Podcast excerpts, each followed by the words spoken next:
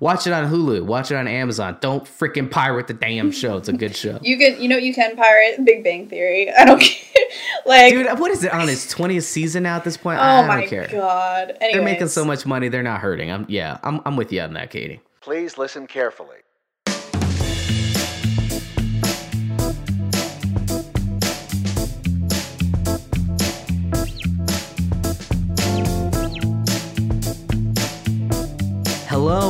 Welcome to the Film Revered podcast. This week brought to you by Audible. I'm Zach. I'm Katie. Our guest for today's episode is the immensely talented Lee Shorten. But first, let's get into some film and television industry news. Starting with some more Star Wars. Straight from Mark Hamill, there's some discussion about um, how he felt about the new movie and how Luke Skywalker was portrayed. Apparently, he once proclaimed, quote, he's not my Luke Skywalker, unquote. It's pretty uh, big. Yeah, that's that's, that's dangerous. yeah, he's not mine. Like, um, so recently he tweeted out, uh, quote, I regret voicing my doubts and insecurities in public. Creative differences are a common element of any project, but usually re- remain private. All I wanted was to make a good movie. I got more than that. Rian Johnson made it all time great one, unquote. So, looks like he's kind of taken back his. I don't know if he took it back or if he's just clarifying, you know, things can get mixed up in what people say. And what do you think? You think it was a sincere apology? Yeah, I mean, like I feel like it's a little since. I mean, honestly, you know, films are still being made when they're doing these press junkets a lot of times, or they're still at least being edited.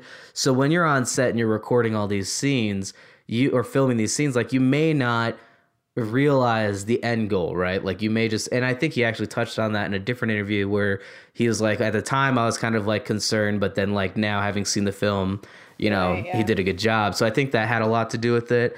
Um, but yeah, I the thing is like the internet has a weird way of really just consistently throwing something back at you, especially when you mess up. And I don't think that the internet thought that he messed up, but like fans definitely took a notice of him not being impressed with his portrayal of his role. And I mean, obviously there's compilations out there. We'll leave I'll leave a link to one of them. It's actually pretty funny. But it wasn't just what he said. It was also like when he's in an interview with Rian Johnson and Rian's talking and you just see him in the background just got like this like crazed look in his eye where it's like he literally has like a thousand yard stare where he's genuinely just like what the hell is this guy talking about so Wow. i think that's a little damning as well on top of this isn't my luke skywalker so i don't know um Yeah, I mean, I feel it. It's got to be so hard to creatively like. That's his ch- like. These are his children. These are you know, he's spent so much time developing these stories and building th- this world, and you know, he feels so I think attached to it. Obviously, um, and it's hard to like kind of give over that to another creator. Um, Yeah, I think that's very true. Yeah, it's it's definitely a good aspect because yeah, I mean he's lived with that role since the seventies. You know, so he does have a very good insight into what that character is. But at the same time, you got to let a director do his thing. But you know, still voice your concerns, just maybe not publicly. Also, NDAs. I mean, you and I both know this as you know, working professionals in this industry that's really bad. Like, I mean, I, we've heard of people getting fired over a YouTube comment, let alone going out publicly. And I mean, obviously they can't fire him, but they can certainly sue you, especially if you're on, you know, Mark Hamill's level where he has money that they could get from suing him. Um, Yeah, if that or even- negatively. or even you know maybe that was I don't know if that was a threat or if you know him coming forward and saying this was something that someone else told him to do. You know Yeah. that's why mm, you never know. You never That's stuff. yeah, and it, it hits on sincerity in his responses. Like, is his publicist freaking out? Like, do you want to be sued? Um, so yeah, it definitely has a lot to do with it because like a non-disclosure act isn't just necessarily disclosing you know production and stuff beforehand. It's also like potentially damaging a film before it's released, or even I mean, it's still in theaters.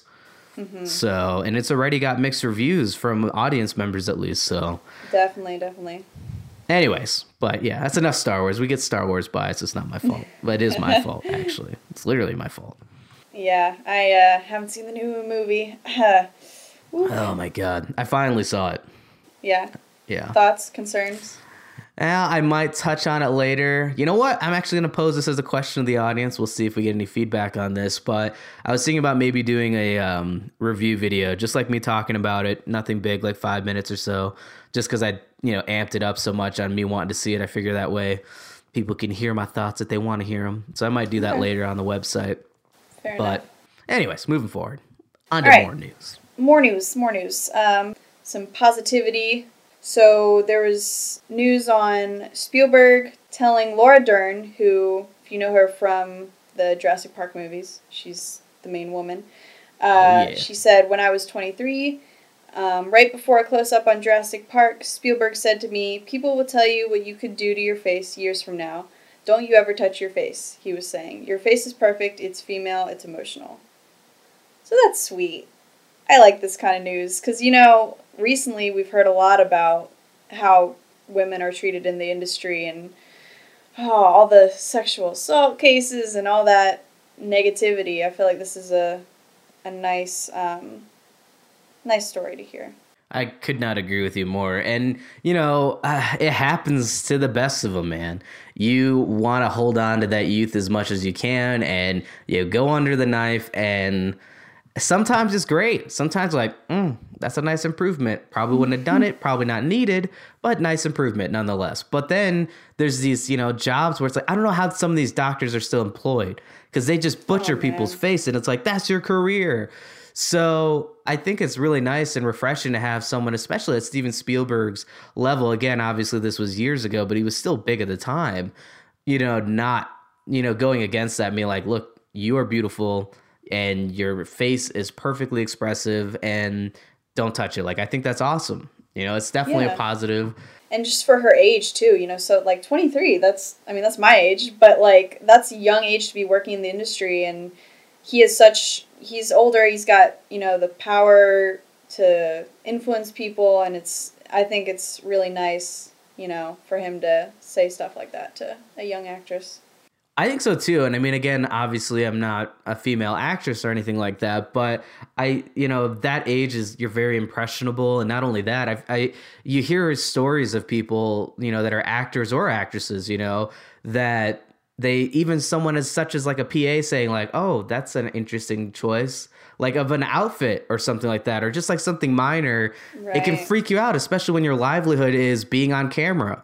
So it doesn't even necessarily need, but when it comes from a director, then it's like even more impactful. So I think it's great. Yes. So, um, getting onto some bad stuff, little positivity, a little negativity. We're going back and forth today. Uh, so last Tuesday, three films vying for Oscar wins were leaked to piracy networks. The three films leaked were Lady Bird, I Tonya, and Call Me by Your Name. Hive CM8 or is it CMate? I don't know. They're a group that's I do know this. They're a group that's well known for film piracy and they claim responsibility for the leak. In a statement given in their release notes, they said the following we are especially sharing this for people who can't visit the cinema due to illness or because it is a limited release that doesn't make it to their country. The group also added Don't forget, watching a screener is not like the real thing. You should still go to the cinema and support the producers. Oh, wow. That's I don't a- know. The wow. So that's that's something I never thought I'd hear from like a hacker group almost. You know, you think of them as like the oh, we're leaking this because, you know, we can and like, you know, we hate the industry and all that, but that's surprisingly sweet. Well, it is, but at the same time, they're still killing the performance of a movie by leaking it on the internet. Right. So yeah. it's like, also, how many people are really like, uh, not to be, you know, rude or mean and not consider the other people in this, you know, world that may not be able to see this movie, but like, I can understand the country thing, maybe, right? But then release it, well, I don't know. They're releasing it worldwide. It's not just those countries. That would make more sense if it's just those countries. And on the other fact, it's like people who are ill, like how many people really are that ill that wanted to see any of these three movies that it warrants releasing basically potentially damaging a film's performance Yeah, and you know, those people are probably used to waiting until the movies come out. I guess if they're stuck at home or if I don't know. It's interesting. Like I'm I'm kind of on the fence. I don't know. It's definitely a better stance than being like, ha ha ha, I Right. did this.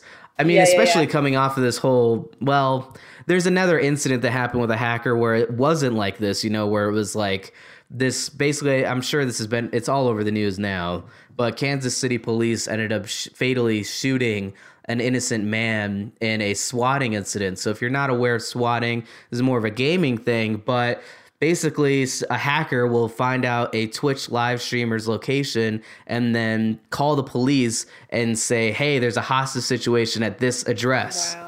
And the police show up in full force because they think it's a hostage situation and they break into this person's house and it cancels the live stream because obviously this guy's getting swatted.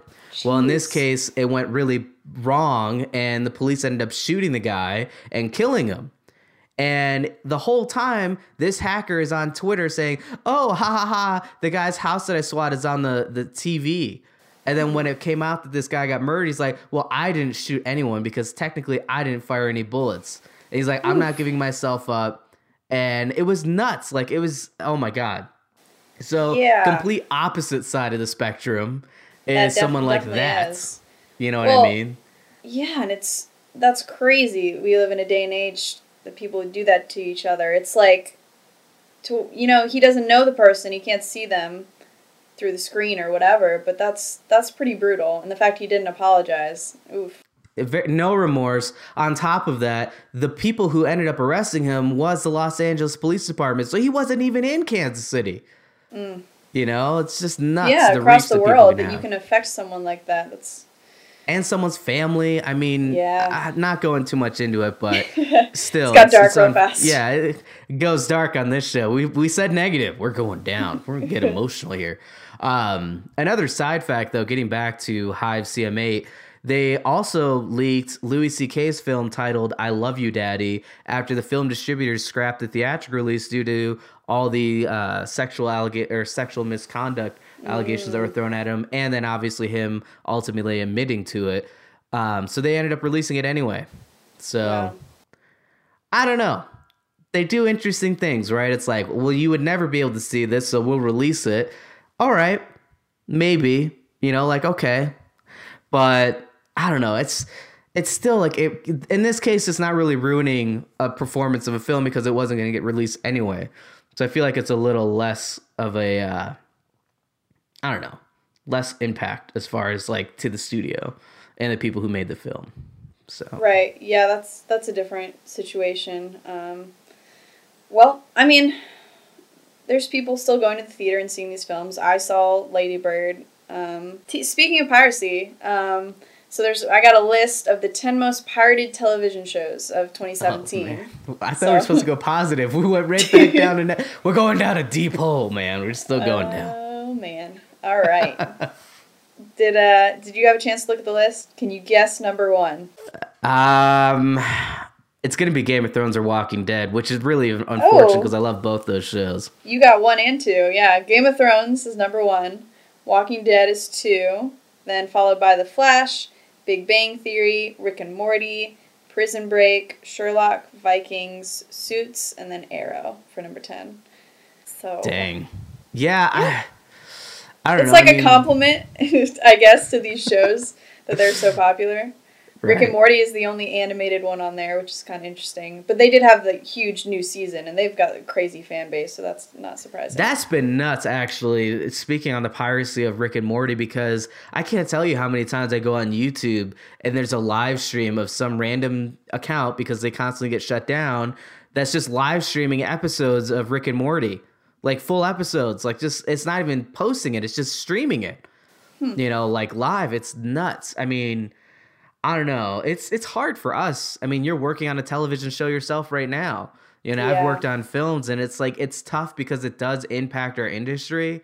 Whether or not it's impactful enough that it's going to affect jobs. I mean, Walking Dead I feel like it is. The fact that it's number 2 on that list is a big deal considering their show ratings have gone down as far as live viewership down to like I think it was 8 million for the season finale oh yeah, which is still really good, by the way, in comparison to other television shows. But when you compare that to the 17 million viewership of last season's finale, it's definitely a you know a big drop. Also, that's not accounting for people who do watch it on demand, or in this case, pirate the show.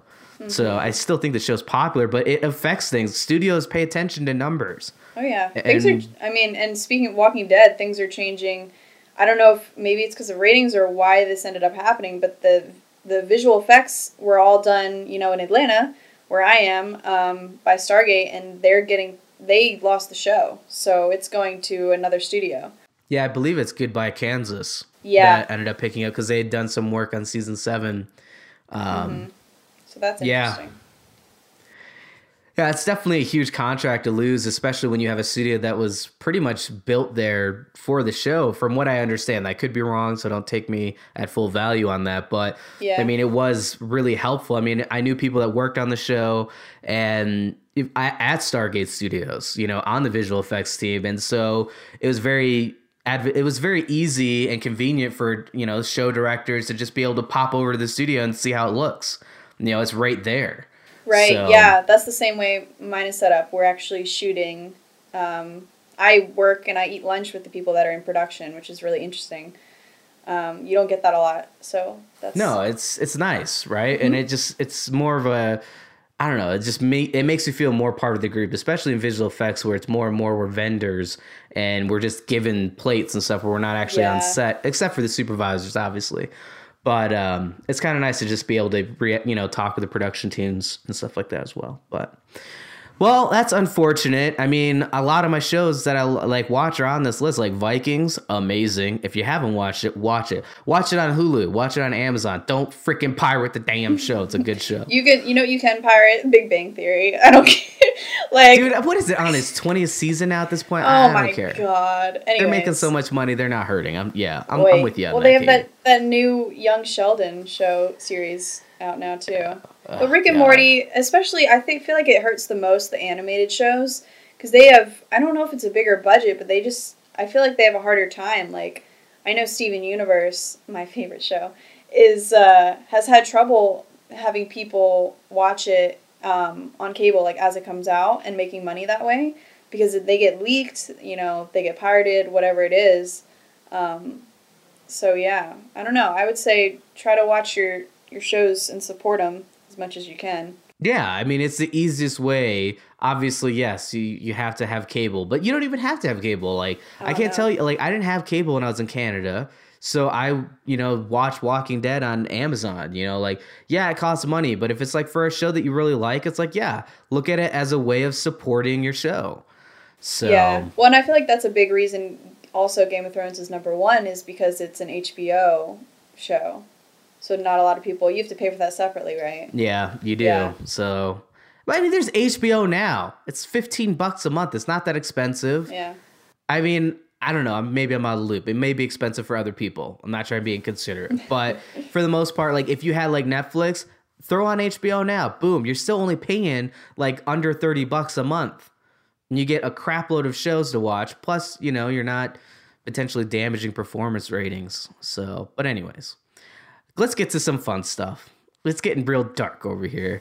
We're it. coming off of the holidays here. Technically, it's New Year's Day if you're listening to the podcast because we recorded this New Year's Eve dedication. All right. Ooh, Happy New Year. Just needs to be said. Yeah, so happy New Year, by the way. Really bury that into the so middle of the show, but happy, Happy New, New Year. Year. I don't know. Uh, yeah, like happy, happy, happy freaking New Year, whatever. Um, well, getting into some good stuff. I, I don't know why I'm angry about this. I'm not. I'm I'm happy. My point has been made officially. Die Hard has officially been confirmed to be a Christmas movie. That's right. The long going debate is over. Screenwriter Stephen E. D'Souza was asked repeatedly leading up to Christmas about the film's holiday status. He jumped onto Twitter and began replying to multiple Twitter fans, confirming once and for all that yes, Die Hard is a Christmas movie. Now, the way he did this was pretty freaking hysterical, by the way. He did this like it was a court case and he's like a lawyer presenting evidence. So, Exhibit A is the Die Hard Christmas children's book. That is right, listeners. There is a freaking Die Hard Christmas book, and you better believe we're going to leave a link for that. The book he linked is called A Die Hard Christmas, and it is themed after the popular Christmas poem Twas the Night Before Christmas. And now for a little taste of the book for you listeners. But John killed Tony with the very small feet and sent him to the terrorists as a Yuletide treat. He put a Santa hat on the German, and all eyes aglow wrote, Now I have a machine gun. Ho, ho, ho. Dude, I don't even freaking know. Like, it's oh, amazing. There's illustrations. It's freaking hysterical. Everyone needs to own this book. This, this, when I have kids, this is the book I'm reading at Christmas and the movie we're watching at Christmas. Like, oh my God, two for one. Amazing. Gotta get it. What are your thoughts on this? Oh man. Uh I I think it's funny that he's like official like about this. Like it matters. I don't know, I feel like genres of movies is it's more for marketing and kind of subjective um a lot of the time. But uh I like it. I don't know. I'm happy, I guess. It's just such a weird, like. It is I Like, I, I love never- that there's a book, a children's book about this. Oh yeah, that's great. So was that who wrote that or was it So yeah, so it was a comedian. It was a comedian who did it actually. I can actually look that up right now. So yeah, so it was by the comedian JJ Harrison. I don't know. I think it's pretty hilarious. It's it's I love the illustrations, man. Like like I said, we'll leave a link to this cuz it's freaking hysterical. But the illustrations are spectacular. So Gather round kids. and obviously the book Time for a Die Hard Christmas story. is literally like a freaking dead German with a Santa hat, Oh, and he's writing in marker on his sweater. The the the comment that we mentioned, so it's freaking hysterical. But um, another thing that he also did too, though, was for Exhibit B, he referenced this dish commercial. I don't know if you saw this, but there's a dish commercial that went out featuring Santa Claus, and he's having troubles watching, you know, his favorite shows. And he literally tells this helpful man sitting next to him in his cabin, I just want to watch my favorite Christmas movies. And the guy shows him how to do it using a new feature, which is the voice search option for on the dish remote. And when given the option, he very coyly says, Die Hard.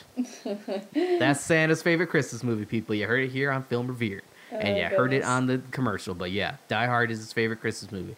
But anyways, That's pretty great. what else is going on in the news? Maybe not so holiday oriented. We got a new show coming out that some comic book fans might be excited about. Um, it's called Krypton, and it's it looks like it's a prequel to Superman. Um, and it's set generations before on Superman's home planet, and it follows his grandfather um, as he struggles with a tough decision to either save Krypton from destruction or let it happen in order for his grandson to meet his destiny. So that's interesting. Yeah, um, I'm excited to see what the actual planet will look like because, you know, we've only really seen it blown up, I feel like. um, yeah, that's that's got to be a pretty decent sized budget for a television show just because of that aspect itself. It doesn't take place Right. on Earth. Well, it's sci fi. It's going to be on the Sci Fi Channel. Um, and it's from the writer of, well, Man of Steel and The Dark Knight. Um, and it's going to be out March 21st on Sci Fi. Holy crap, that's really soon. Yeah. Few months. Interesting. Man, you're just going to have a whole Superman legacy because they already had a, a rel- relatively prequel series, or I guess like a really long format origin series with Smallville. And then obviously you have the Superman movies. So that's interesting. Now you're going to have something even before Smallville. Before Smallville, there was Krypton. Premiering in March. Boom, there you go. There's the promo. I haven't really kept up with a lot of Superman stuff, I would say, but um, this looks good. This looks Yeah, it's good. it's definitely an interesting premise. I mean, you're missing your main character. It's, but I mean, to be fair, they did that with Gotham to a degree. I mean, 'cause you still had the villains, but you know, Batman's there, but he's not Batman yet. He's just a kid. I, obviously, in the later seasons, not to spoil anything, but he gets closer to that destiny, if you will. But starting out, it was more about the other characters. So it could be an interesting way to explore other characters in the Superman universe. Yeah, that's a great comparison, and I think I, I remember thinking of that when I was reading this because I think there's fans that care so much about the universe that they're you know they're gonna check this out. So it's exciting. Yeah, sci-fi's making some interesting plays. They recently did a uh, TV show called Happy, which looks freaking hysterical and just off the walls crazy. Um, but Anyways, but yeah, moving on. So another thing that happened last week was the man, the myth, the legend, Mr. Excelsior himself, Stan Lee turned 95 years old. Woo. That's right. There was a large and well deserved outpour of birthday well wishes from fans all over. Chief among them came from some of the Avengers cast themselves. Mark Ruffalo said the following Happy birthday to the legend Stan Lee. Chris Evans tweeted, The one and only happy birthday. Other people to wish Stan an awesome birthday were Don Cheadle, James Gunn, Jason R. Moore from the Netflix Punisher series, and Gabriel Luna from Agents of S.H.I.E.L.D., and many more. I had no clue that he was, uh, how do I say this? That experienced. Oh yeah, I mean I knew he was up there. yeah. Um, but that's got to be really cool to literally have the characters that you created like I know they're not the real characters, but like having them wish you happy birthday, that's crazy. Like, oh yeah, Captain America, you know, it's like these characters I created and then the actors. That's pretty special. So, I also too. I mean, and another thing too is people really don't realize this is the fact that like he's responsible for so much of the Marvel oh my universe. gosh, yes. Like, I, I, I'm, i I'm gonna put a link in the link dump for his wiki list of like character creations that he has like credit for. It is like thousand. It's I don't know if it's a thousand, but it's got to be damn close. It's like pages. For like sure. it is a lot of characters. Some not so famous, some famous, but I mean they're gonna be they could be making Marvel movies for years solely off Oh, of just yeah. Stan Lee. Oh, yeah. Um, I think they have. How many do they have lined up? I mean, I, I should know this. I'm on the. I actually work at Pinewood Studios, and so there's Marvel everywhere, and we are the one TV show that's not Marvel. So it's really I hate you so much. Like you don't need to. I mean, I know the listeners don't know that, and it's a fun fact for them. But It is a I know fact. this, and you're just making me more jealous. All right, I'm peanut butter and jealous right now. I hate you want you want you want more? Um, Chris Evans. I saw him the not the other day. I guess God before holiday it. break, and he uh, he was in his car with his driver, and he slowed down to like look at my dog because his dog is very similar. Like they're the same color and everything. So that was cute. I don't know. Like I mean, like I I've had my share of run-ins, obviously as well.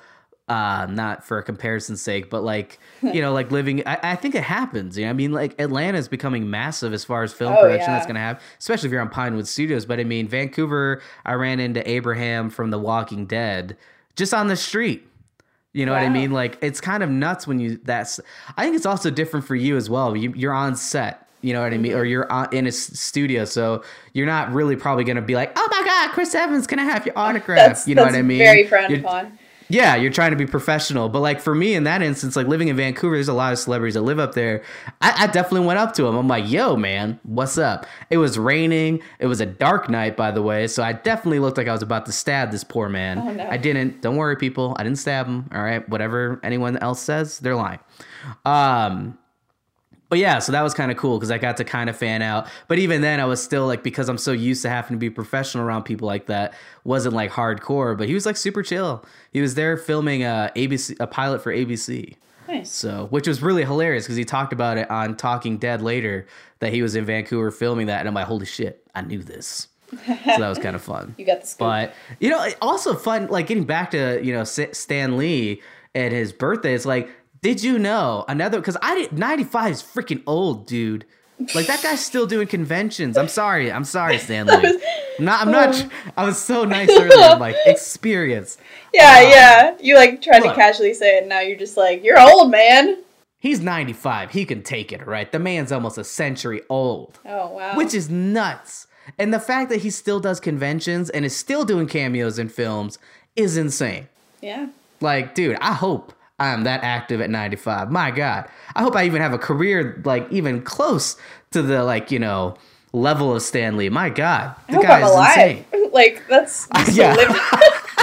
like, I hope I make it to 95. I'm happy if I just make it to 95. I don't really care if I have a good career. I just want to make it to 95. I think it's time to get into some trailer drops. Trailer drop time. Let's do this. What's what's up first?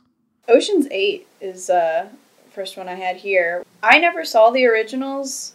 People have been hyping about. Um, people are upset. It's an all female cast. The original was all guys. You know, it's always that they gotta fight people on that. But um, if you don't know much about the plot, it's it's just these women who are um, planning to rob a gala, basically, like this huge event with jewelry, and they have this like assembly of women that are helping them do the job. So you got Sandra Bullock, um, Helena Bonham Carter, which I love, um, Mindy Kaling, Sarah Paulson, Anne Hathaway, um, and Rihanna of all people, and Cate uh, Blanchett. There's a it goes on like Katie Holmes is in it, and then um, what's the guy from the late night show? James Gordon. Corden. Yeah, yeah, Yeah. Corden. Yeah. I saw him in it. Um, but the the women, the cast looks amazing. I'm excited for it. The trailer was amazingly well cut. I don't know. I just liked looking at it. So if that's any indication of how the movie's going to be, I'm excited.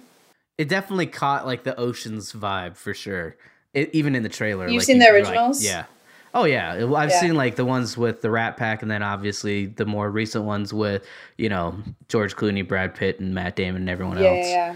I'm gonna have to marathon those before the new one for sure. They're actually pretty good. It holds up pretty well, I think, for a trilogy overall. It's not that bad. Usually, there's like you know lesser versions or like lesser you know films in that, but it's actually pretty good. Um, I mean, Cate Blanchett, man, I'm, I'm gonna watch anything she's in. I ain't gonna lie. I, I'll be upfront and honest right now. That is, if I had a Hollywood crush, that's her right there. Oh my god, her and Rag, her and Ragnarok. My god, I don't know if it was just the eye makeup. I don't know, but my goodness. That's your thing. You're into the the giant. She's the one with the giant horns. Look, all right, maybe I'm into horns. I'm not into animals with horns. Let me make that Uh. distinction right now. But For me, Sarah way. Paulson is looking good in this new film, and Oh, yeah. I loved her in American Horror Story, and she's hilarious. So I'm excited to see her and Rihanna. Like, come on, it's Rihanna. Yeah, that's an interesting one. I, I think. Um, I don't know if she has an accent in that or not. I couldn't tell in the trailer, but it does remind me of Don Cheadle because Don Cheadle had an accent in the Oceans, the original, like, well, not the original, but in the Oceans movies with uh, George Clooney. He had a British accent. And I didn't I hadn't seen a lot of films with Don Cheadle in it before that movie came out, Ocean's 11, so I just thought he was a British actor. I didn't realize till later that he's not. So that was kind of interesting. So I, I'm curious to see if she has an accent or not, keeping up with that theme.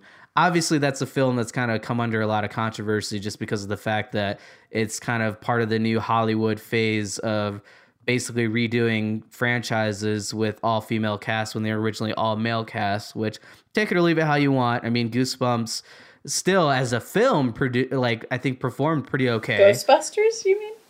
what did I say? Goosebumps. Oh my god, yeah. did they? They I did goo- make that a. Didn't they make a Goosebumps film like from the They, books? well, yeah, with uh, Jack Black, they're actually just announced Goosebumps too. oh, okay. Well, So, boom, hot little news tip for you in the subtle conversation we just dropped. Yeah, Goosebumps 2 is happening, whether you're a fan of that or not, it's happening. all right. But uh, yeah, they did Ghostbusters, and I mean, obviously, the trailer was like one of the most disliked videos on YouTube, but the film itself, like, people still liked it. It wasn't horrible. I think it's great, like for you know little girls to see role models like that. You know, like um, the Halloween that same year, it was like all of them were like little Ghostbusters, and that's great. Like we don't need princesses twenty four seven. This is Well, no, I, I I think the biggest, and this is again, like I have no problem with female driven movies or an all female cast. Like that's totally fine. And I'm not just saying that, you know, I'm not Mark Hamling it here. I'm kidding, I'm kidding. I'm sure Hamill is sincere in his, his taking it back. But in all seriousness, no, the, I think my the the bandwagon I could jump on as far as the you know criticisms about this whole new wave of films is they're doing it with already standing franchises. It's like I understand like what you say, right? It's great for little girls to have role models to look up to that aren't just princesses. I love that. But the thing is, it's like you could just as easily make a new franchise.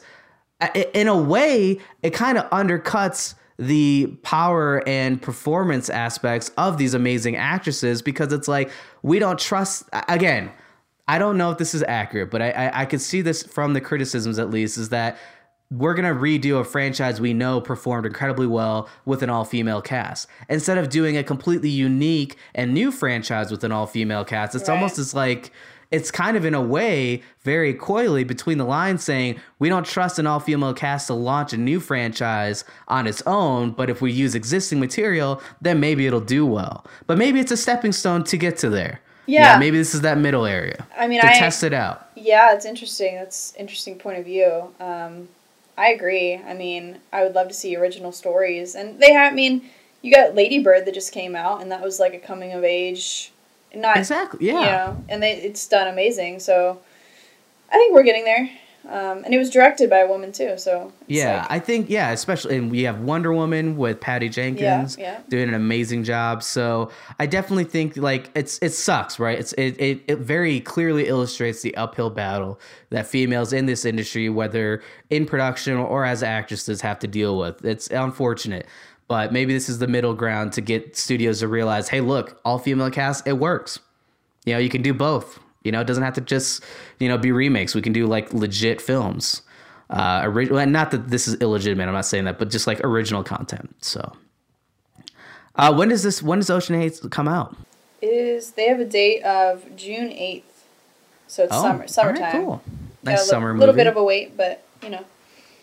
Well, I'm, I'm gonna see it. I think it's gonna be good. So I, I I had my doubts initially. Again, maybe on that bandwagon. Like I was just like, not that it was gonna be bad. I just was like, is this gonna be like a you know a full on film are they just you know phoning it in with the cast?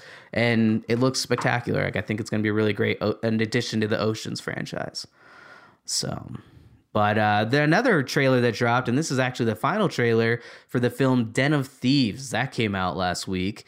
And man, was it action packed! So, for those who don't know, the film is a gritty crime saga which follows the lives of an elite unit of the LA County Sheriff's Department and the state's most successful bank robbery crew as the outlaws plan a seemingly impossible heist on the Federal Reserve Bank. The film stars Gerard Butler, Jordan Bridges, um, let's see, Pablo Schreiber, O'Shea Jackson Jr., and 50 Cent. So I don't know. I think it's interesting. I mean, obviously, one who's a video game player may tend to think of GTA 5 when hearing a plot like this. Because I think that's literally one of the missions is we go after the Federal Reserve. So I'm actually curious. Now I want to play that mission in GTA 5 and then go see this and see if they're similar or not. Someone but got inspired.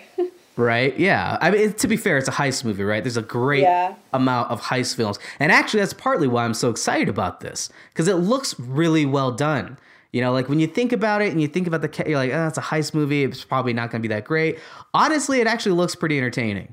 You know, I mean, it's a heist movie. It's not going to be groundbreaking. It's not going to probably win any Oscars here, but it's well. I mean, the town did do pretty well for itself, actually. So never mind. It could. It could. I don't think it's on the level of the town. I will say that right now. But it does look spectacular, and I love heist movies, and I like the fact that these, you know, criminals or these, you know, bank robbers aren't like amateurs. They're very professional. They're very tactical in the way that they move, the way that they're operating their weaponry. And I mean, this is a very high tech arsenal. This is not like stuff you're getting off the street. You know, they're using fully automatic weapons. Like it's a full thing. And I don't know. I really like it. Also, Gerard Butler, surprisingly, and I, I, again, I was skeptical at first, is pretty believable as like the head of this unit of police officers. Like I, I kind of I from can buy it. went from leading Spartans to This is three hundred to give me back my three hundred dollars. So, oh, oh ah, there you go. We need to get that little hi hat in there.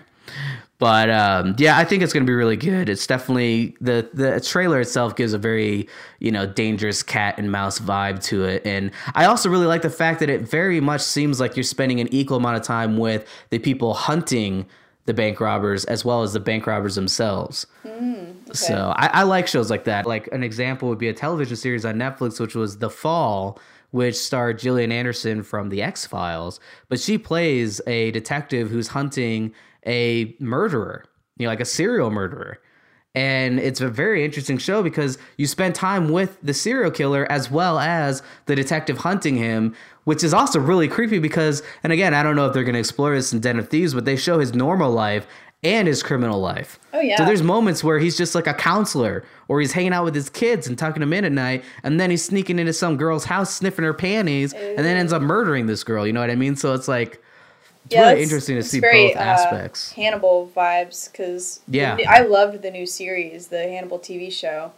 Um, that was similar because he was in, you know, broad daylight, you know, friends with friends with the cast and anywho's All right, well, it is time now for us to take a quick commercial break. But when we come back, we will have actor Lee Shorten on the show. Shorten has been involved in 39 projects since his start in 2014. He is most known for his work as Sergeant Yoshida in The Man in High Castle and as one of Crowley's demons in Supernatural. Shorten is also no stranger to the comic book genre of television shows, having been on iZombie, The Flash, and soon the Arrow. So he's a pretty good guest. Stay tuned. We'll get, like I said, we'll do a quick commercial break. We'll come back. We'll have Lee on the show. It's a great interview. You don't want to miss it. And we'll see you when we get back. Bye. All right, guys and gals, are you like me and want something more than music to listen to during your morning commute? Maybe you want to start reading more, but don't have the time to sit down and open a book. Well, for people on the go, there's Audible. Audible offers over 180,000 audiobooks to listen to on your iPhone, Android, Kindle, or MP3 player. I personally love listening to a book while I'm in the studio. I get to catch up on my books and be productive at the same time. This week, Audible is giving Film Revere podcast listeners a slamming deal. Go to audibletrial.com slash frpodcast for a free 30-day trial and more importantly, get a free audiobook on us. Now would be the perfect time to listen to Ernest Cline's Ready Player One and prepare yourself for the film. Once again, go to audibletrial.com slash frpodcast for a free 30-day trial and free audiobook. That's audibletrial.com slash frpodcast. Thanks again to Audible for their support, and thank you, listeners. Now, back to the show.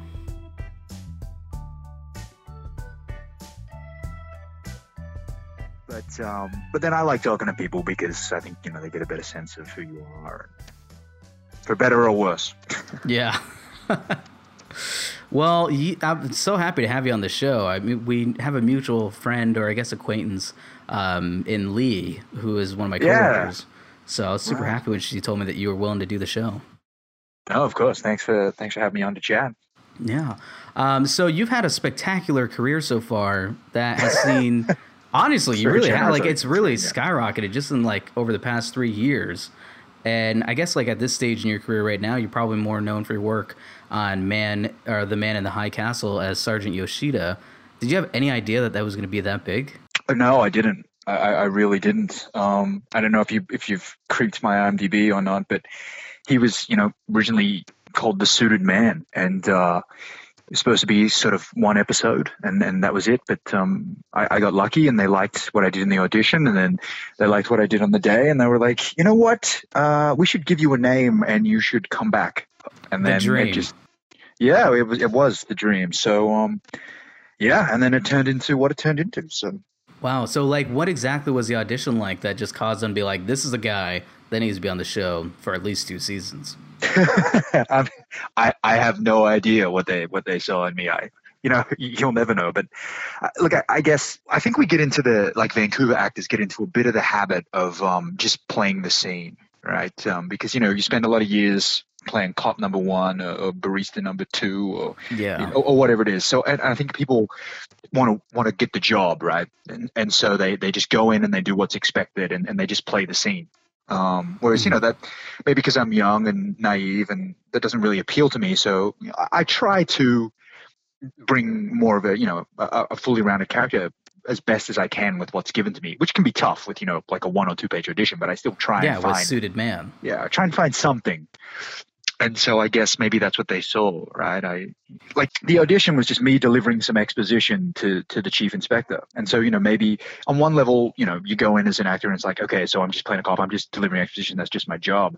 But you know, I, I was kind of viewing e- even in the audition, I'm like, well, rather than just play it as random cop talking to random cop, I'm kind of going to imagine that these guys have a history together and they've, you know, worked the cases for a while and there's a bit of yeah. a bit of a relationship and you know, whether or not that reads, you'll never know, but at least that's in the back of my head. So maybe that's somehow what they saw. Yeah, I think it lends a lot more to the performance. It's not as much of a empty performance. Not to discredit people who just go in and do the lines, but I feel like that is definitely what distinguishes someone as far as in an audition from the others. And I think that definitely obviously played out because you had a really long stretch on Man in the High Castle. I did. I was very lucky. Very lucky. How did you actually hear about that role? Was it just something that came up through an agency or? Uh, so you know, I've been a big Philip K. Dick fan for for years. Um, uh, just for those who don't know, you know, he wrote um, "Do Androids Dream of Electric Sheep," which became Blade Runner, and of course, like Minority Report, Scanner Darkly. Oh yeah. Like he's, you know, you probably know, but yeah, he's the the sci-fi guy. So um, when I heard uh, that they were filming this in town, and, and I'd read the book back in college, I, you know, I said to my agent, like, I have to be on this show. I don't care how little the role is, whatever. just like, just get me something because you know it's it, it, it's cool, and I, you know, I'm a huge fan of his work. So just do whatever. And um, so he's like, great. And then this was the first audition we got, and uh, and then it all just kind of miraculously clicked.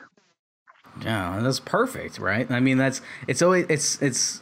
I, I feel like a lot of people that's always like I was in the right place at the right time, but it's also about putting yourself in the right place at the right time. And I feel like you being as adamant as you were with your agent kind of just streamlined that a little bit and got you into the right place at the right time. Yeah, I, I guess. Yeah, but you know, yeah, it, it it is a lot of just it is luck. Eh, but you know, and, and mm-hmm. again, not to take away from people because when you know, it's almost like luck gets you the opportunity, but then it's like your hard work that converts that opportunity into something else. But there's yeah, no denying. capitalize on it. Yeah, there's no denying luck is you know is a part of it. So. Yeah. So, I mean, the show focuses on this alternate timeline in which World War II was won by the Axis powers. What was it like being involved in like a world like that? Uh, heavy. yeah, I would imagine. Yeah, definitely. um, as pretentious as this sounds, but you know, like uh, whenever whenever you take any character or role on, you know, I, I feel a great deal of responsibility to do justice to that character, to do justice to the writing, to do justice to the story, to my fellow actors, to, to everything. But you know, when you're on something like this, which is um, controversial, which is a classic, which is you know quite sensitive, really, when you think you know you're dealing about Oh yeah. Imperial Japan and, and Nazi Germany. There's like that added weight. You know, you really you really want to respect everything and, and really do do your best to to serve that story and, and bring the truth. So there was a lot of uh, you know a lot of pressure and a lot of responsibility. But at the same time, you know, the writing was great and the production design is amazing, um, and and the cast and directors and everyone's so brilliant. So when you step onto those sets, it just felt so real. Like I, it, was, it was so immersive. Half your work as an actor is done because it's Yeah, it's, exactly. it's crazy. That is so awesome. Yeah, and I mean, like, so once it obviously turned into Sergeant Yoshida, right? No longer suited man. what Yeah. were some of the challenges you faced now that you had to play like this character that really does have a backstory and that's gonna have an arc? Uh, yeah, the, you know the thing about TV, obviously, compared to like film or, or plays, is is you don't have the complete story, and, and no one Mhm. really does. You know, they're writing the episodes week to week, and and all you know is what you're doing that week and what you have done. So. Uh, in some ways it's tough, but then in some ways it's just like life. Like uh, you know, we all have plans, but you know, we don't really know what's going to happen tomorrow. You just live in the moment. Yeah. So what becomes the interesting challenge for for TV, and especially when you know you, you've got a you've got a role like this where it wasn't really planned, is each week the writers will throw something at you, and you look at it and you're like, you know, how can I serve the story and what can I do? And then you know, not making outlandish you know scene stealing choices but like to be like but what can i also like maybe hint at in this scene that might spark some interest in a writer and then becomes this kind of symbiotic relationship where the writer's like oh that's like they they see a thread so then they throw something back to you and then you see that and then you suggest something and like you never really speak a lot but there is this Mhm. dynamic of this subtle back and forth and that's how you help grow the character but if you just come in and you're just like i'm just gonna you know say the words on the page and not think like that then they won't be inspired and that's how you kind of get written out or that's how you never get to do anything new so yeah, it's it's almost like you're planting thoughts yeah for the writers. It's like you thought of this. I didn't. I just was you know doing my lines, but you you thought of this. But really, you're like, I hope they notice that I'm doing this right now, and Yeah. they pay attention. And, and, And, and it's a bit of both too of right get into that flow. Yeah, yeah because exactly. because they're equally probably saying like you know i hope he notices this and and, and it's kind of Yep. yeah it's a beautiful thing and i think as long as you have that mutual respect where you're both trying to to to to, to serve the story and, and do your job um you can grow something really nice yeah, get a good back and forth and really grow the the story arc there. yeah Were there any scenes that didn't make the cut that you wish had? Uh, yeah, there's there's always stuff that doesn't make the cut, un- unfortunately. But um, yeah, Joel, um, who, plays Kido, w- we had this nice moment in season two that they cut where we kind of sit down and and talk a lot about my my father, like Yoshida's father, um, and about how you know historically the there was the internment, but there was also the the 442nd, which was the Japanese unit who, who fought mm-hmm. for the mm-hmm. Americans. And there's, you know, a big scene about how my uncle fought for America, but my father was a Japanese loyalist. And so I ended up, you know, following my father. And it, it was a really wow. nice kind of scene, but it, it just didn't make it. So.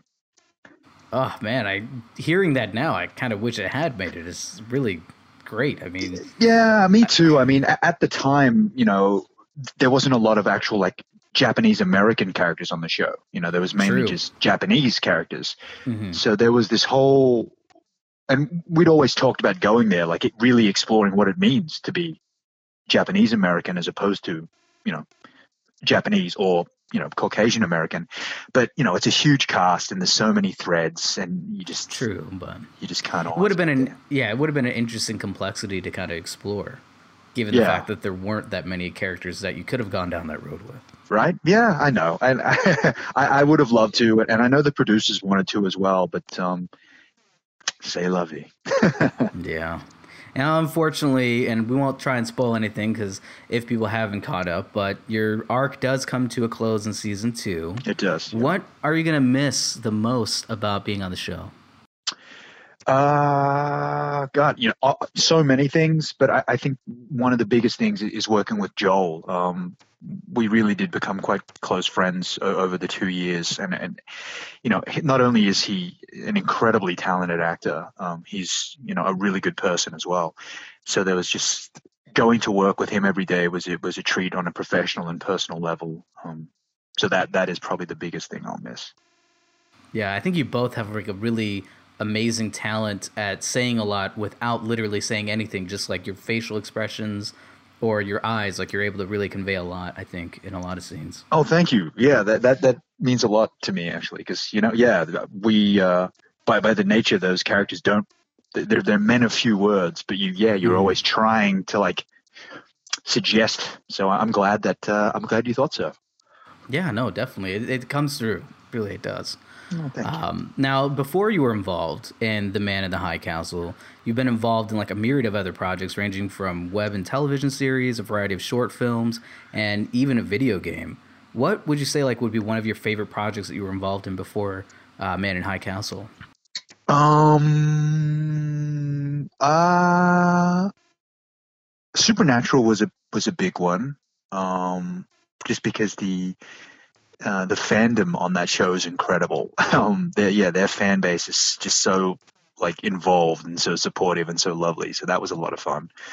Um, but then the other thing would probably be a web series I did with with a friend of mine, Joe McCarthy, and it's just a super low budget thing, and it's like ridiculous. Um, it's called Average Dicks, and it's just like that. Um, he'll probably hate me for saying this, but it's that Apatow style comedy, right? Like just ah, no, it's uh, you know, sometimes I think artists hate it when you just refer to them as like they're just like this other artist because like, no, I'm my own thing. But um, you know, just for shorthand, it's easy. Um, so that that that's always a lot of fun because we just show up and just be ridiculous and and uh, and it's with all you know we're all friends. So that that was always a pleasure to work on. Perfect. Yeah, I mean, we'll have to leave a link to that as well. I mean, obviously, with anything that we talk about on our shows, we like to leave links for the listeners so that they can check that stuff out and seems like it was definitely something that meant a lot to you. So we'll definitely make sure that people can check that out. No, that'd be cool. Thanks. As well. Yeah. So. yeah, Joel does a lot of stuff. Um, so uh, really, you know, aside from my own self promotion, um, anything he does is, is worth checking out. So definitely. Now, before you were an actor, you were a lawyer. What yes. made you decide to shift your focus on acting? Um, yeah, I, it's kind of a a bit of a random story, but um, you know, I, I, I finished high school and I, I, didn't really know what to do with my life. And everyone is like, well, you have to go to law school or med school. And uh, law school seemed like it would be easier. I know a lot of people are like, what? But, I love, I love, I love that. You're like, law school, easy. Let me just take the easy route. Well, I, not necessarily easy, but easier than med school. Yeah. I, I, thought.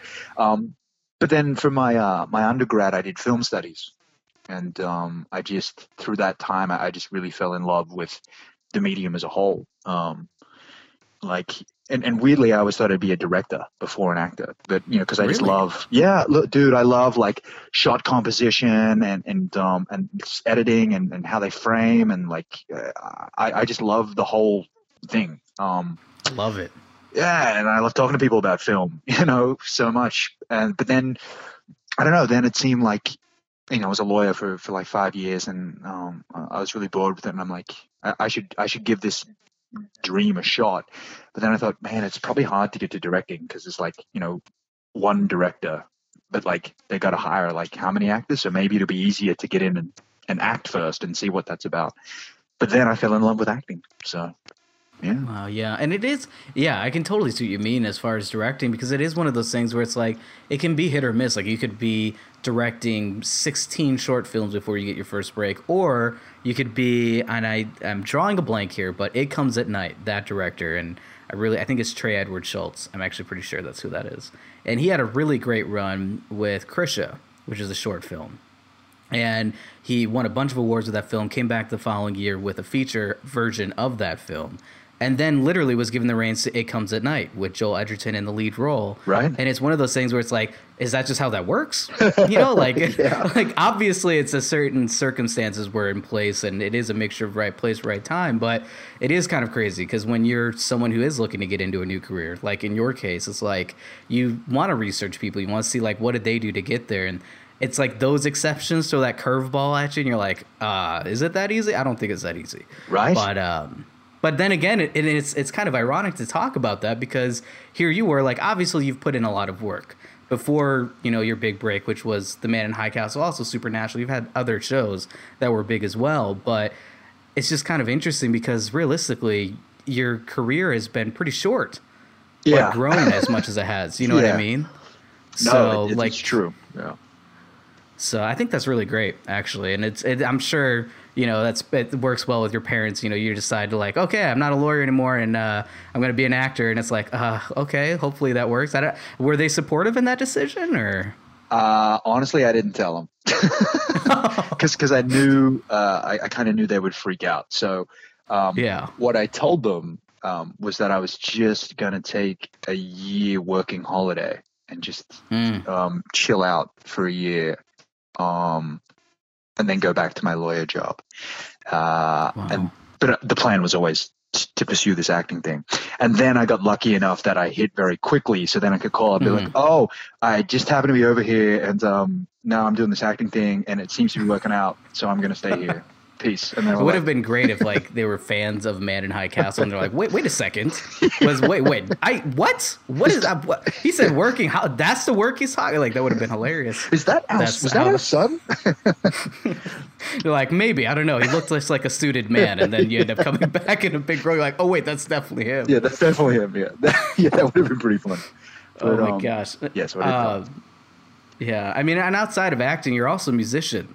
I was actually reading up that you were involved in several professional cover bands while you were in law school. hmm Well, I mean, a professional cover band is like sounds so fancy, but uh, you know, it, I was in a few cover bands. We used to get paid gigs regularly and do weddings and corporate gigs, but you know, Yeah, You're getting paid to play music. That's professional at that point. true. Well, yeah, yeah, I'll take it. I'll take it. To a degree. Yeah, yeah, yeah. Well, hey, well, look, we're trying to talk you up here. It was professional.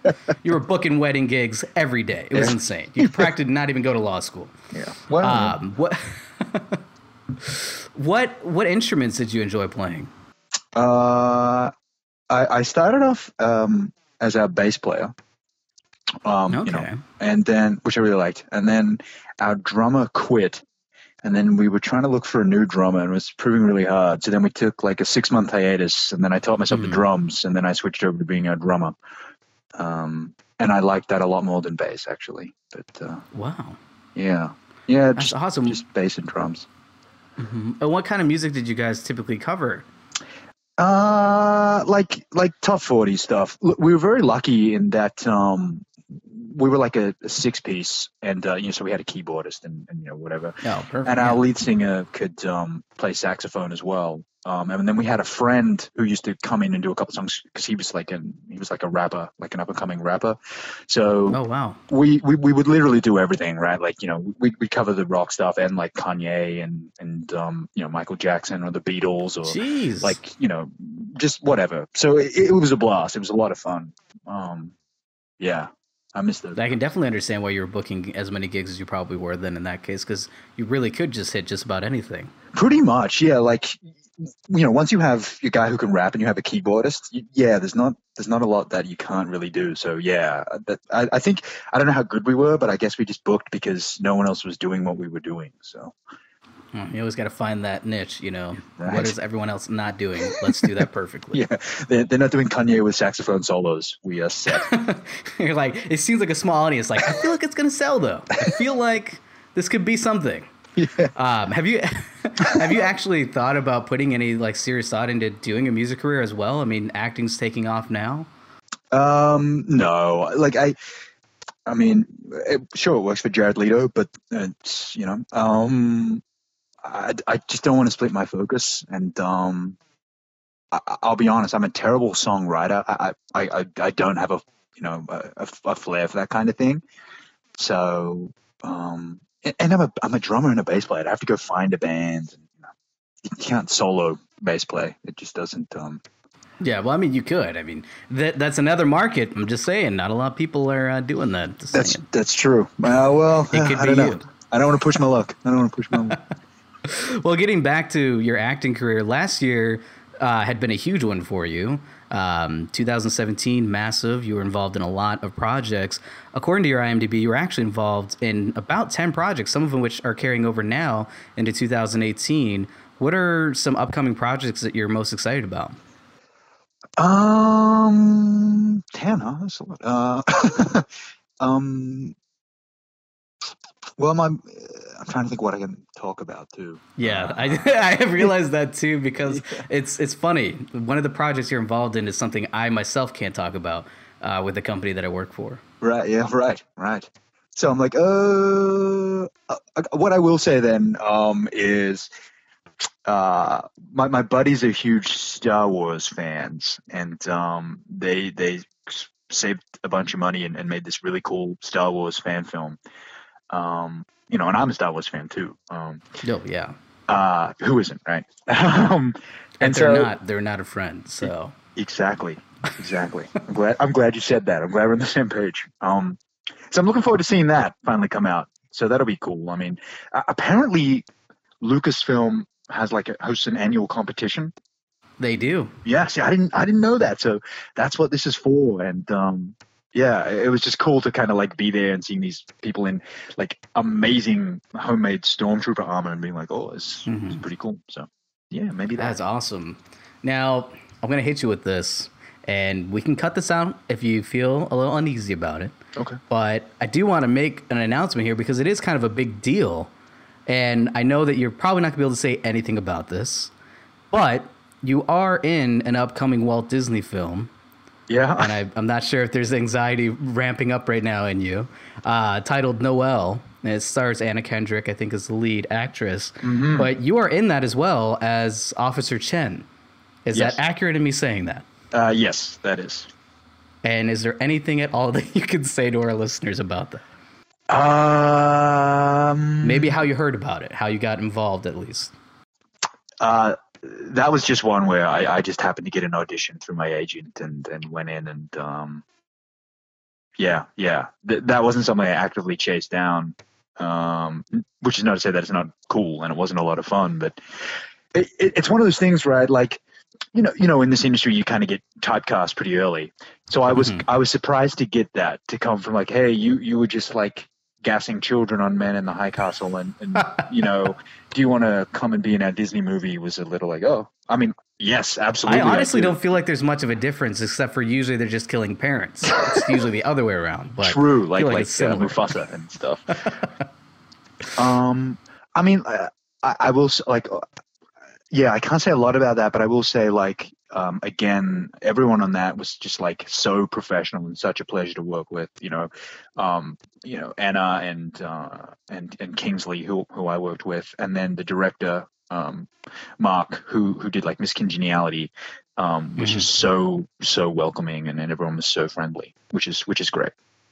That's awesome. Yeah, and I mean it's it's hopefully another you know step in the right direction. So, what I guess speaking of your future would be a goal that you'd like to see yourself accomplishing within the next couple of years. Whew, um, That's a big question. that is a big but- question. Uh, hopefully, I'm just still working, um, because you never know, right? It's, this is such an up and down career, but I mean, I mean, like ideally, uh, yeah, I- I'd, I'd, I'd love, I'd love to to be on a show like you know Westworld or or or um, uh, Black Mirror or, or something like Breaking Badish, just something kind of dark and and um and, and intellectual. God, yeah, character driven too. Like Yeah. real actual characters, not so much over the top, but like actual characters, you know, that make people feel and relate to. Yeah, yeah, yeah, yes, yeah. It's like yeah, a nice a nice character driven piece would would be great. Um, that that would be that would be amazing. Well, and I think, you know, you've had that experience in a way with Man in the High Castle. There's not really a lot of over top performances in there. Like I feel like they are true performances, you know what I mean? Like they they convey like the right emotion. It's not over the top. It's like perfect for that scene. You know what I Yeah. mean? Which is in the same vein of the shows that you just mentioned that you'd like to be involved in or a show like that. Yeah. Oh well, thank you. Uh, you know, I'm I'm glad I'm glad that you think so because I, I know everyone in that show worked very like Man in the High Castle worked very hard, and we're always very conscious of of, that. So that's that's awesome. And you know, that's not to say I wouldn't love to go and do a stint on a sitcom, you know, because I like comedy too, and uh, you know, all those things would be amazing. But um, you know, again, ideally, I mean, yeah, H- how can you beat shows like The Wire and Breaking Bad and Oh my gosh. The yeah. Sopranos? Like they're they're just something else, right? Yeah, and I mean they have the uh, awesome bonus of potentially launching serious acting careers. I mean, you look at like Idris Elba and The Wire, and it's like I, I still think it's hilarious to this day that a lot of people up until more recently didn't even realize he was an English actor Right. because he did such a phenomenal job in The Wire. Right. You know, so yeah, it's funny because like we actually had Anne Scotland on uh, a few episodes ago, and she had done some of the investigative discovery type shows, like I Almost Got Away with It and stuff like that. And you know, I, I do feel like there is a certain kind of fun in doing the over the top because those tend to be more over the top, but they know that. You know what I mean? And it's nice to do those as well, and it's similar with sitcoms as well. So, Yeah. but I do think you're a really great performance artist as far as like when it comes to actually getting involved in a character. I think that as a character actor, I think you could have a really good career.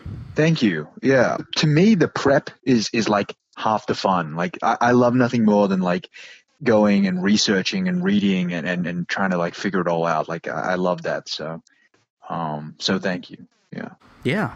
Well, thank you so much for coming on the show. And for the listeners that are, want to hear more about you, we'll definitely leave links to your Twitter so they can hear all your updates, as well as some of the uh, films and topics that we talked about in the interview. Um, but I wish you best in your career. I really do feel like it's just going to continue to grow.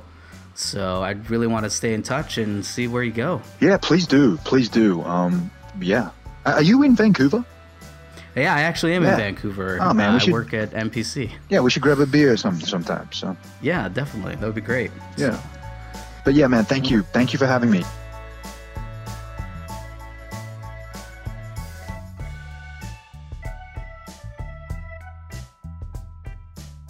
All right, well, we are back from our interview, and I think it's time to get into some movies that we're looking forward to that are coming out this year.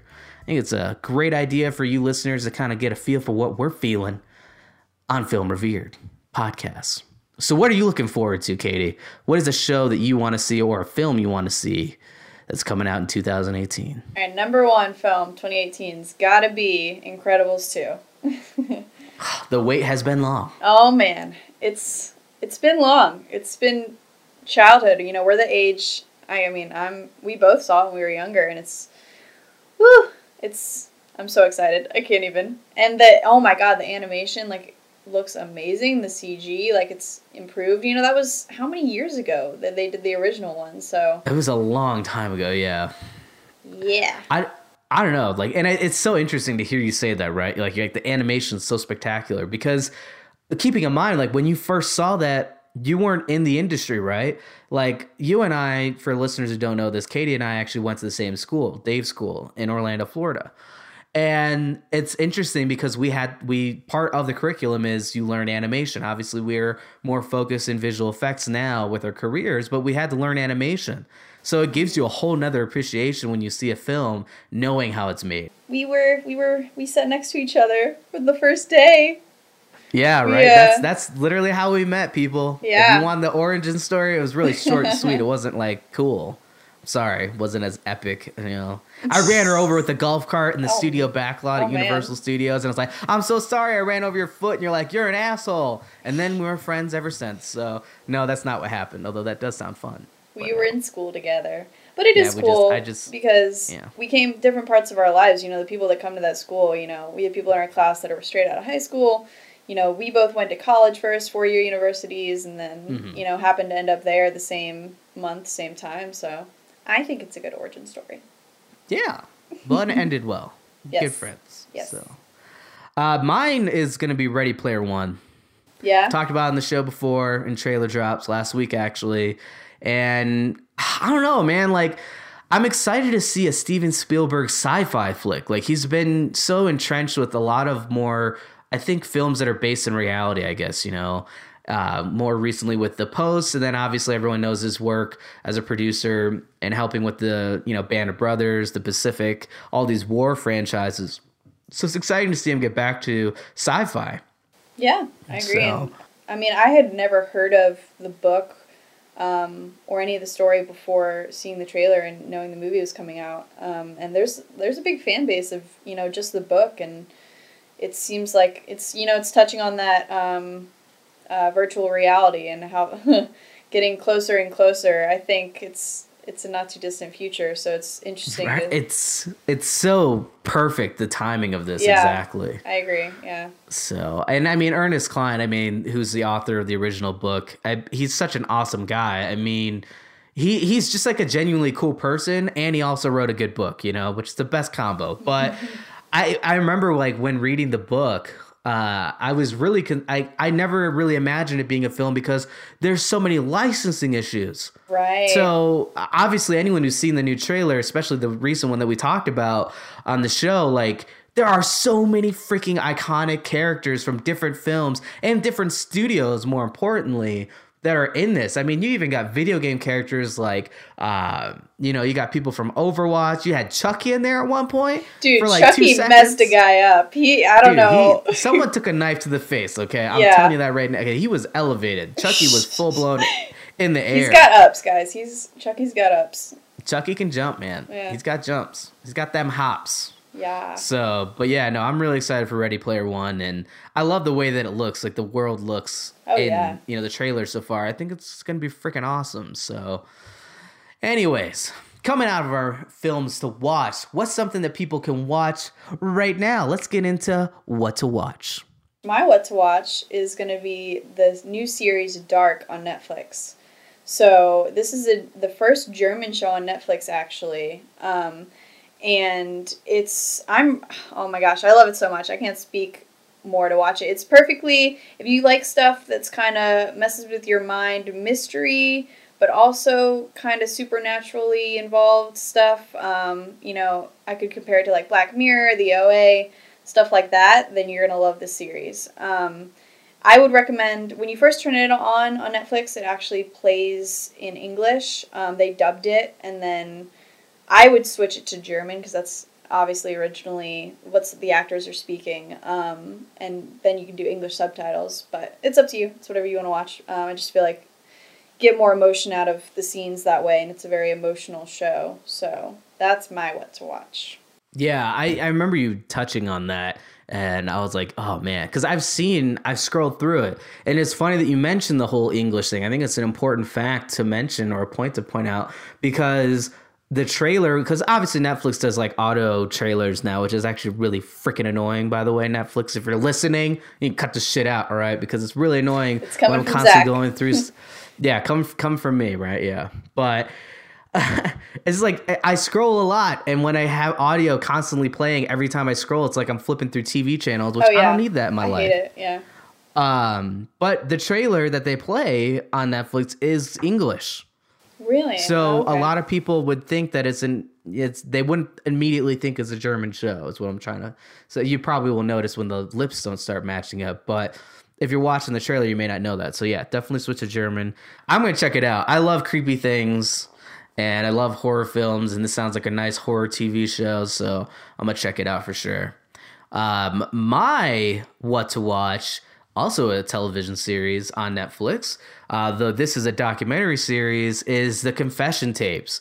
And this has been out for a little while, and I've been meaning to watch it for quite some time. And I took a vacation, as you all know, recently, and I had some time to watch some shows that I've been meaning to watch, and this was one of them. Now, if you don't know about the Confessions tapes, it takes a critical look into some true crime cases where American law enforcement made up for a lack of actual physical evidence by using devious psychological tactics during interrogation in order to exact or extract confessions from naive suspects.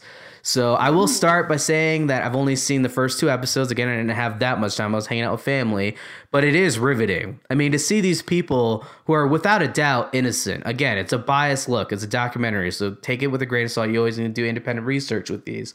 But for the most part, it definitely seems like these people are innocent, and to see them be so easily persuaded into confessing for a crime they didn't commit is incredibly unnerving. Wow. Yeah, I love true crime stuff like that. And it comes down to a lot of psychological stuff and, you know, how the human brain works. And Yeah, I mean, like, it's, interesting too. I mean, like, real quick, just like in in the same vein of this, there was a YouTube Red series that's out with the guy from Vsauce, a creator of Vsauce, called Mind Field. It's probably the only YouTube Red series I'd recommend watching. It's actually really good. Um, but they explored in an episode false confessions. And they would convince or use fear to get test takers to admit to cheating, even if they didn't. And in one case, they got a girl who didn't even cheat on the test to confess to cheating oh in under nine minutes. Under nine minutes. wow. Yeah. You know, so it's I- it's one of those things where it's like I think a lot of people, especially jurors who are on cases like these where it's solely reliant on just the confession alone, they're like, well, I would never do that. If I murdered someone, if I didn't murder someone, I'm not going to say I murdered them. That's ridiculous. I would never do that. So clearly this guy is guilty. And it's not a good mindset because there are ways of like for, I'll use an ins, for instance here, okay? Without going into the details cuz obviously I want people to watch the show, but in this instance in the first case in the first two episodes there's two-parter they're dealing with these young kids. They're 19. They're still kids in my mind. Like not kids like naive, but they're naive. You know what I mean? Impressionable. And these kids are dealing with the aftermath of a murder. And the police department is convinced that these guys are the murderers.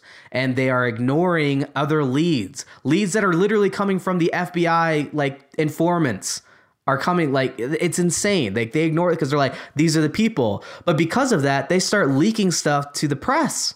And the press gets a hold of this and they just paint these guys as monsters. They're constantly being attacked in the like in the press.